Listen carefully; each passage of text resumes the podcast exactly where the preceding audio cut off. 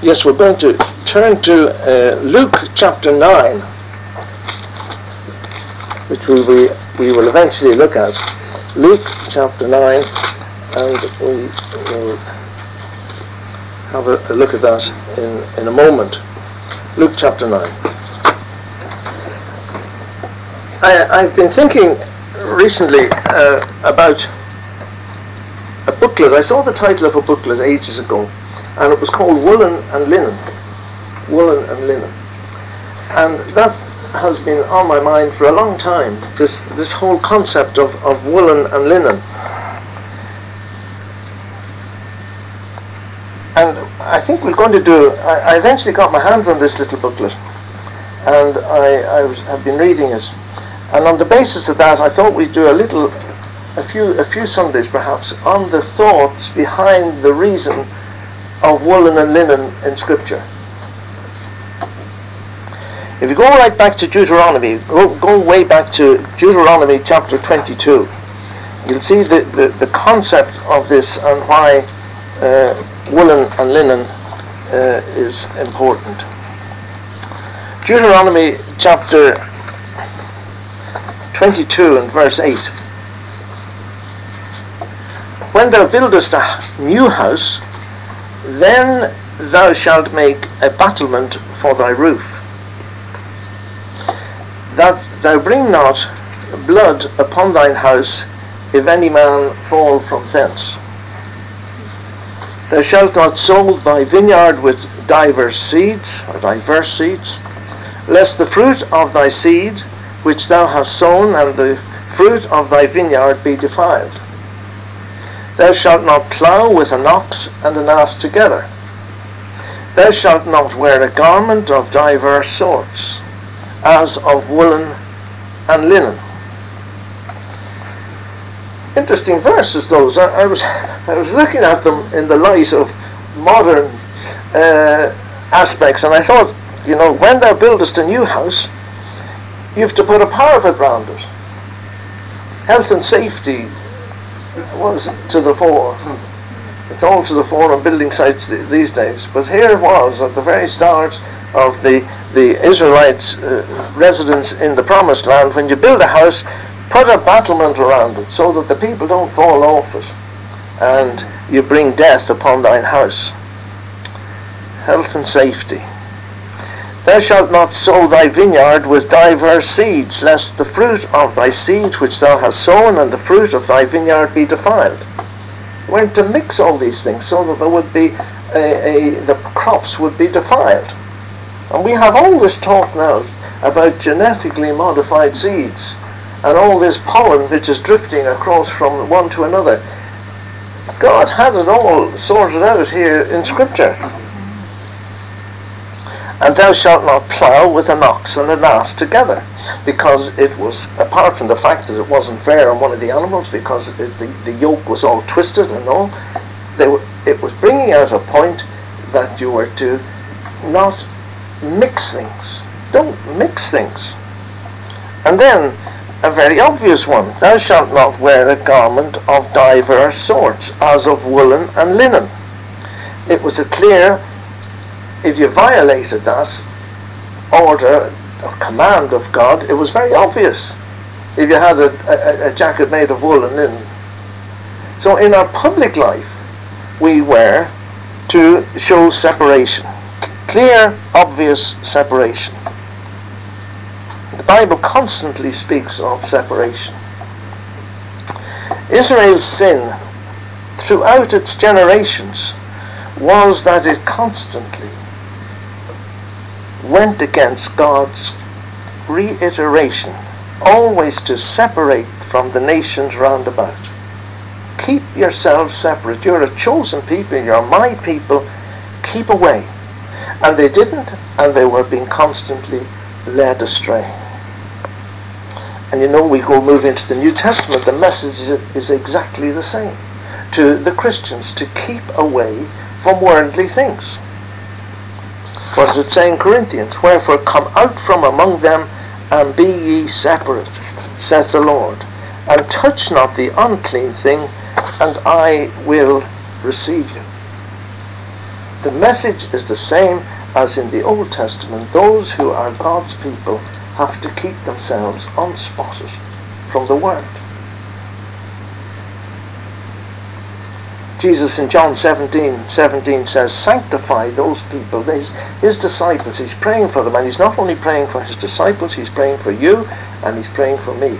He says that in this high priestly prayer. This is the Lord's Prayer. This is the real Lord's Prayer. John 17. Sanctify them through thy truth. Thy word is truth. Sanctify. Separate them. Keep them holy. Not holier than thou but holy, sanctified, separated from the world. Sanctify them. And how are we sanctified? We're sanctified through the Word of God. Thy Word is truth. And if we follow the Word of God, then we will be sanctified through that Word. As thou hast sent me into the world, even so have I also sent them into the world. He's sending his disciples, he's sending you and me into the world, not to be isolated from the world, but we have to be insulated from the world. And for their sakes, I sanctify myself. He kept himself holy. He was without sin. He, he lived in the world, but he was separate from the world. And then he says, For their sakes I sanctify myself, that they also might be sanctified through the truth. Sanctification and separation from the world without the truth is an impossibility. We can only do it through the truth. And who is the truth? Jesus said, I am the way, I am the truth, I am the life. The problem today seems to me that Christians have somehow lost the ability to discern what is the truth. That's the problem. How do we discern and even when they have, by the Holy Spirit, been given an insight into some error and shown the truth of God's word, then they, they don't have the backbone to separate themselves from that error. They are prepared to go along with it. We like to wear coats of wool and linen. We don't want to separate you see, when I was thinking about this yesterday, our Lord said the Christian pathway was a narrow pathway. And we can't get that into our heads somehow. We like to think in some way it has to be a broad pathway. It'll never be a broad pathway. Jesus said, enter in at the strait gate, the narrow gate. For wide is the gate, and broad is the way that leadeth to destruction, and many there be that go in thereat. Because strait is the gate, and narrow is the way that leadeth unto life, and few there be that find it. Those are frightening words. Few there be that find it. Do we really believe that the words of Jesus do we believe them?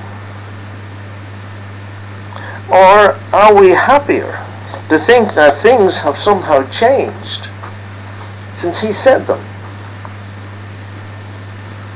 And since he walked upon this earth, that he didn't realize that all the churches would in the future want to get together. Did he not realize that? And was what he said incorrect? They want to all come together in one banner. But unless they are all under one banner of truth, there's no point. It's just as Jesus said, wide is the way that leads to destruction. Did he know that things were going to get worse? He did. Matthew 24, 12, he says, And because iniquity shall abound, the love of many shall wax cold he says it's going to be, the situation is going to be that iniquity will abound. And it was bad enough in his day. But he said it was going to get worse. Luke 17 he spoke and he said, As it was in the days of Noah, so shall it be in the days of the Son of Man. Then they did eat, They drank, they married wives, they were given in marriage until the day that Noah entered into the ark and the flood came and destroyed them all. Likewise as it was in the days of Lot. They did eat, they drank, they bought, they sold, they planted, they builded. But the same day that Lot went out of Sodom, it rained fire and brimstone. The days of Noah and the days of Lot. The difference between those two uh, descriptions of the, the, the, the, period between Noah and, and, and Lot is that they, they married wives in Noah's day, but in Lot's day it doesn't say anything about marrying wives. This was predict, predicting the, the, the rise in homosexuality, which is in the world today. Brimstone came down from heaven and destroyed them all. Even thus shall it be in the days when the Son of Man is revealed. And when God destroyed this earth by flood, in all the earth, and this is very sobering if we really think of it, God looked down and he only found eight people, eight people in the whole earth that he could save because of their righteousness. Eight people. And he says, as it was in the days of Noah so shall it be. Do we really believe this? That things are getting worse? Or like the Kingdom Now people and, and these people, they think they're going to put the whole world to rights before Jesus comes back. Directly against what God is saying here. we were reminded a few Sundays ago when the chap was speaking that this separation, and it's not a case of being narrow-minded. I've been coming more and more around to the feeling that there are so many of the churches around with which we cannot have fellowship. we always think, oh, get away from the Mormons and get away from the Jehovah's Witnesses and all those. But there are other churches teaching doctrines which are not in accord with the Word of God. And I, I get a magazine every now and again called Reform Witness. And it's very reformed. Got a lot of Calvin's teaching and they always, they, when you pick up any of these magazines from the Reformed uh, camp, they nearly always mention Augustine and a lot of these fellows basing their, their thoughts on what they say rather than what the Word of God says. And they have a thing called, uh, what is it, limited atonement. Is that what they call it? But in any case, they don't believe in universal atonement. And here's an article that this chap had written. If Christ did not pray for the ungodly world, is it possible that he died for the ungodly world? Moreover, Christ prays on the basis of his work of redemption. Therefore, if Christ did not pray for the reprobate, reprobate world, it is because he did not purchase salvation for them.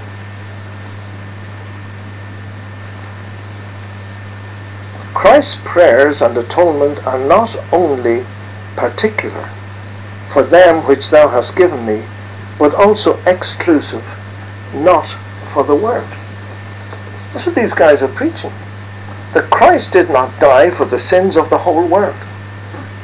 That it was a selected number of people that he died for. How can we have fellowship with a, a group of people that believe that type of doctrine? I think we're, you don't want to become narrow, but if, if, if they are preaching a doctrine which is not according to Scripture, that Christ died and that, that he wants all men everywhere to, to repent and commands them to, to, to repent, then we have become so narrow in, in, in that selection that it's only those who are elect will be saved. But there again, let's just leave that.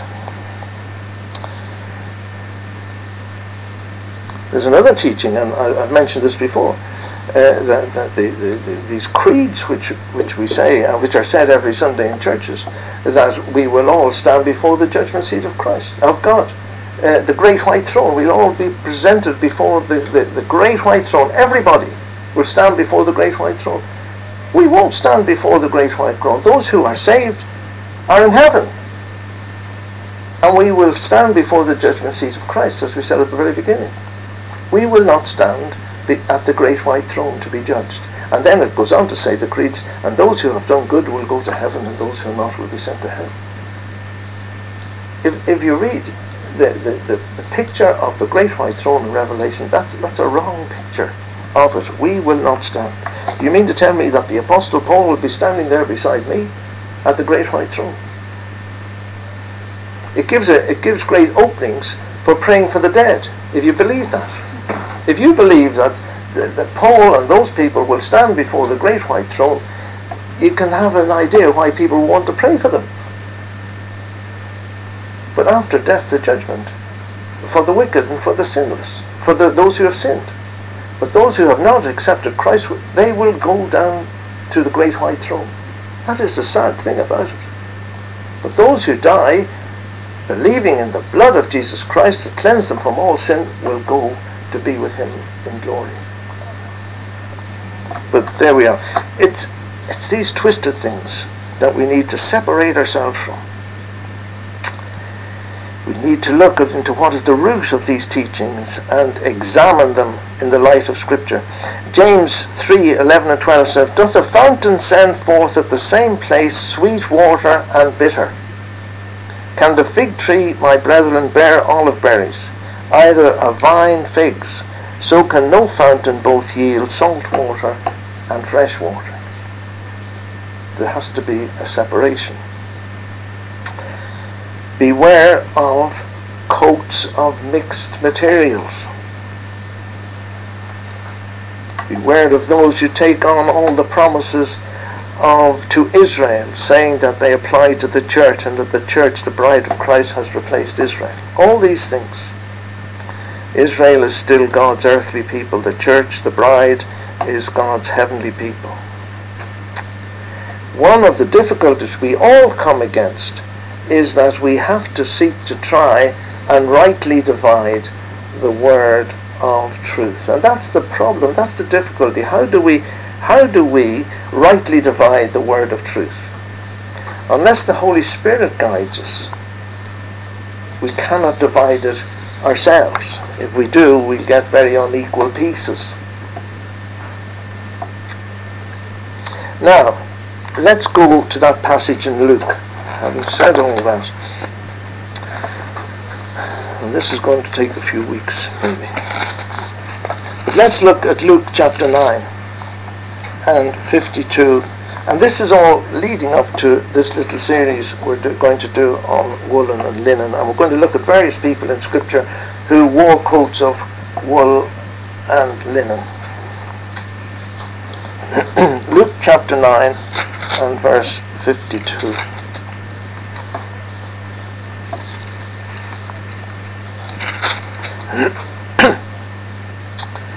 Verse 51. It came to pass, when the time was come that he should be received up, he steadfastly set his face to go to Jerusalem, and sent messengers before his face, and they went and entered into a village of the Samaritans to make ready for him. And they did not receive him, because his face was as though he would go to Jerusalem. And when his disciples, James and John, saw this, they said, Lord, wilt thou that we command fire to come down from heaven and consume them, as Elijah did? But he turned and rebuked them and said, Ye know not what manner of spirit ye are of. For the Son of Man is not come to destroy men's lives, but to save them. And they went to another village.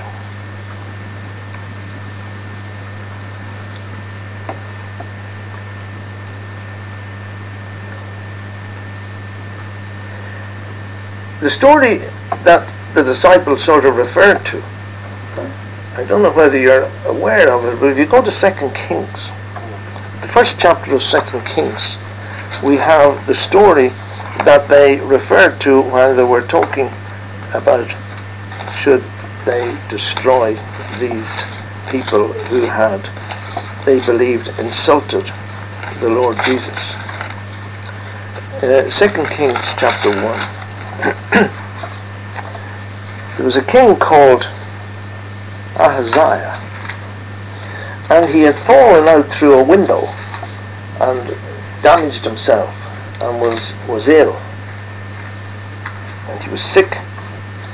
And here was a, a, a king of Israel who had hurt himself, but he got some of his men, he sent these messengers and said unto them, Go, inquire of Baal Zebub, Lord of the Flies, actually. The, the translation is that, I believe. The God of Ekron, whether I shall recover of this disease. It just shows you how far Israel had strayed away by mixing uh, the coats here.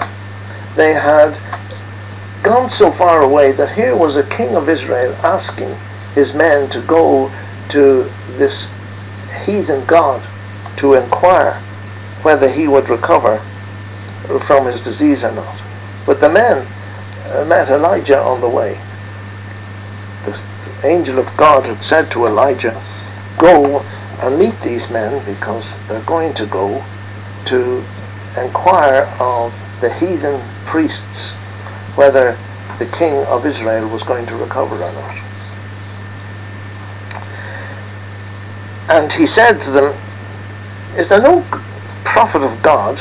Is there not even a God in Israel that you're going to inquire of the Lord of the Flies at Ekron? These heathens had gods of various things. And this was the god in charge of the flies for some reason. Now therefore, thus said the Lord, tell him he's not going to recover. And he died. And Elijah departed, and the fellows were left standing there. Well, they said, there's no point in going down to, to Ekron. We might as well go back and tell the king what has happened. So they went back and they told the king. And he says, why are, you, why are you back? You couldn't have been to Ekron yet. Oh, we met this man, he said. And he said that you're going to die. And he said, what was he like? What did he look like? He was a hairy man. and girt, girt with a girdle of leather about his loins. There was no doubting the kind of coat that Elijah was wearing. He had this shaggy coat, leather coat, made out of rough skins.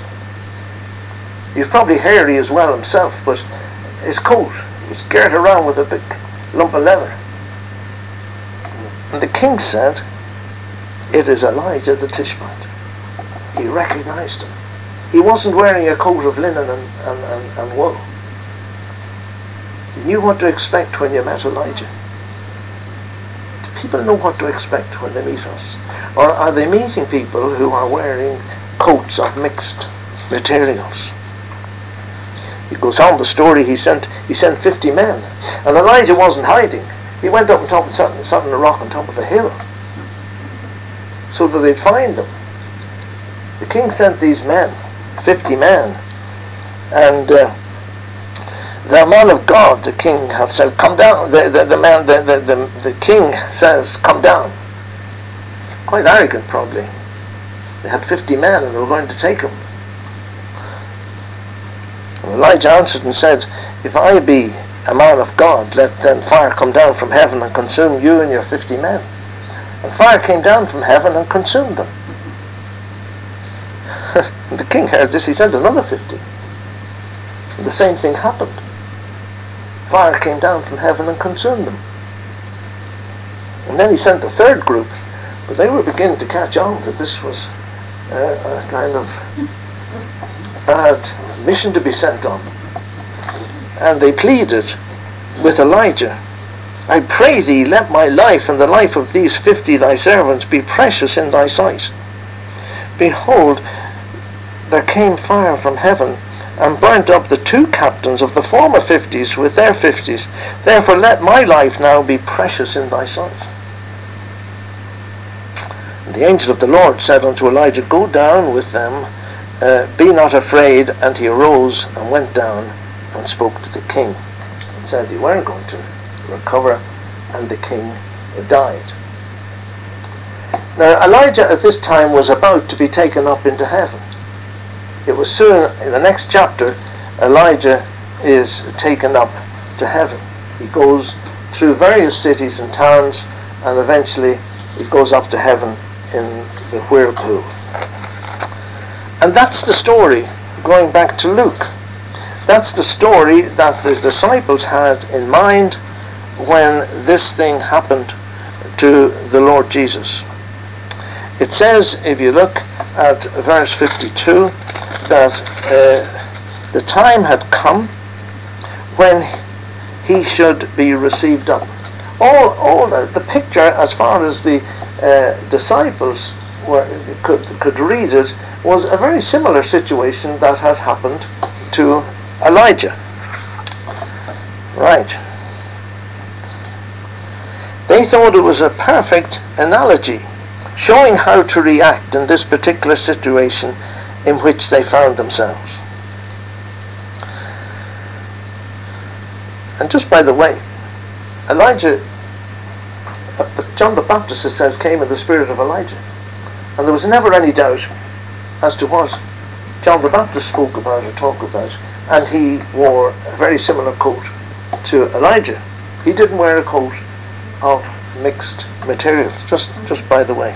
I had a little note about that here.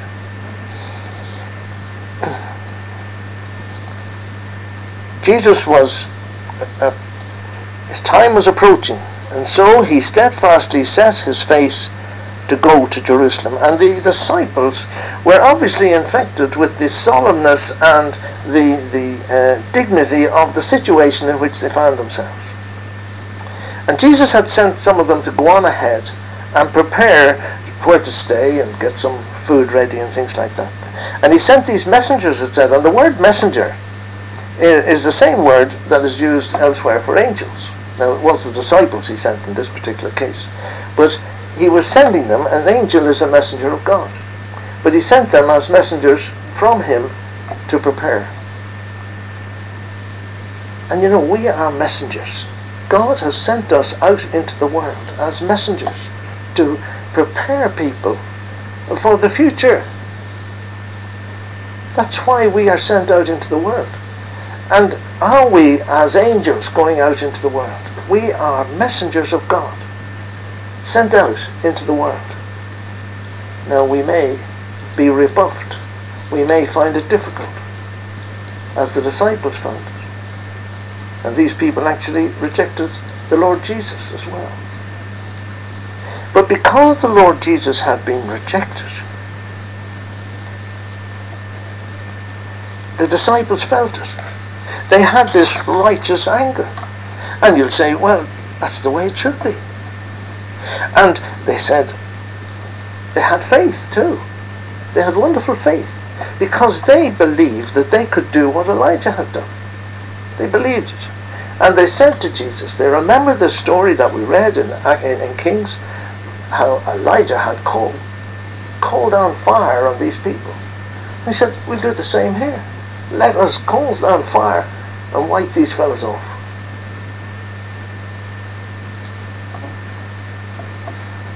But Jesus turned and rebuked them. He rebuked them. He said, Ye know not what manner of spirit ye are of. Why did Jesus say that to them? Because they, they were zealous, they had the right idea, and he gave this reason verse 56. He says, The Son of Man is not come to destroy men's lives, but to save them. The disciples were thinking on these lines. When Elijah felt that his God had been insulted, he brought fire from heaven and consumed the guilty. Surely we have a precedent in Scripture for doing exactly the same thing. There's a wonderful analogy there that we should do exactly what Elijah had done. But you see, and this is where the problem is, they were not rightly dividing the word of truth. Even though they did it from a right motive, out of love for Jesus, yet Jesus said to them, ye know not what manner of spirit ye are of. They were out of sync with their dispensations and with their times. The time and moment in which they were living had changed from the times when Elijah was living. A new dispensation had dawned, the, the dispensation of grace. The pathway of the way that Christ was treading as he made his way to glory was not through judgment of the world at this particular time. And it is still not that particular time. The disciples did not know and had not grasped the truth, this truth, that we are living in a different age than when Elijah lived. We are now living in the age of grace. We are living in the time when Jesus said, I have come into the world to save men, not to judge the world. Our duty, your duty and my duty, is not the judgment of the world.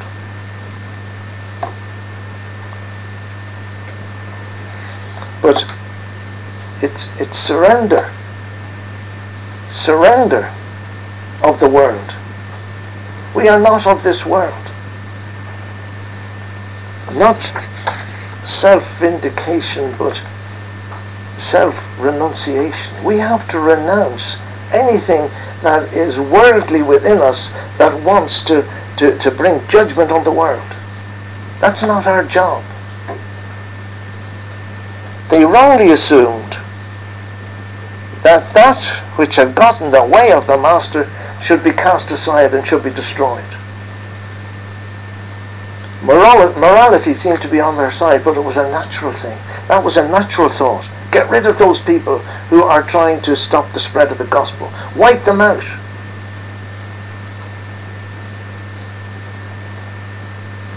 They were, in fact, taking the Lord Jesus out of the age of grace and trying to push him back or forward into the age of judgment. I'm sure we've all felt that. If we've watched programs on television or heard men speak and, and defile the Bible and blaspheme God, we say, why doesn't God wipe that person out? Why doesn't he just send, give him a heart attack? Mm-hmm. We've all thought like that. But Jesus said, He has come into the world to save the world, not at this stage to bring judgment on the world. That will come. That will come. The age will change. And that age will be ushered in. I said here, the day will come when judgment will again be the spirit of the time, when the day of grace has passed. If you go to Revelation chapter 11, you, there's a story there about two witnesses who will tread the earth.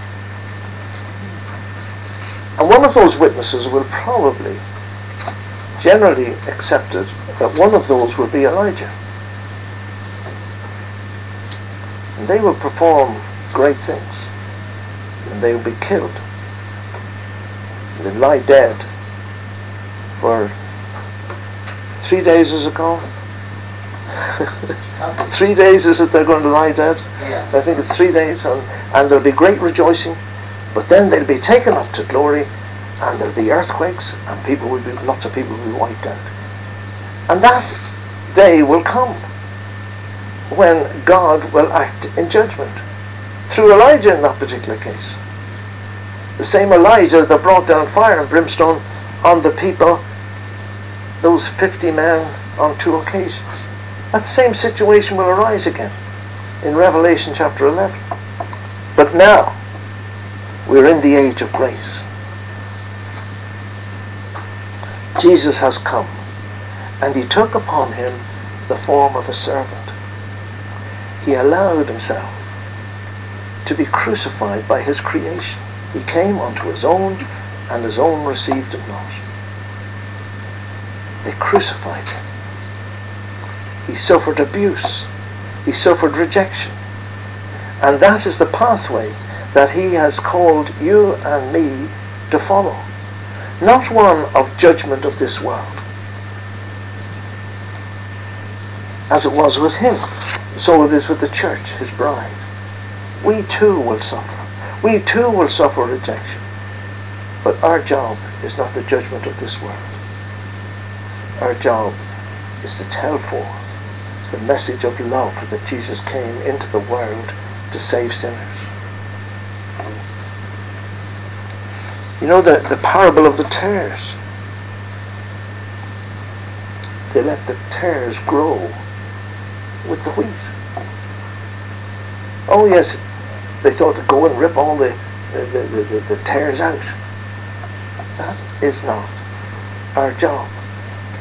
Our job is to preach the gospel. Tell people that God loves them. Tell people that there's a, there's a judgment coming. Ours is not the judgment of the world. Ours is to preach the grace of God. You know, this wrong teaching has permeated the church, small c, throughout the generations with the Crusades. We'll go and we'll sort all those pagans out in the East. Apartheid all comes from this type of thinking that it is our job to sort out the world. It's not our job to sort out the world. Our job is to preach a message of love and peace and coming judgment. And it has done so much to the, the, the, the, the, reputation of true Christian witness, the, the, the, the error of going the other way and thinking that we have the job to do is to put the world to rights. Let the tares grow with the wheat until the day of judgment. But you see, Jesus said, what did he say to them? You know not what manner of spirit ye are of. We have to have the mind of Christ. The disciples at that particular time we're doing something which each one of us from our natural situation would do. They're, they're affecting our Lord, wipe them out.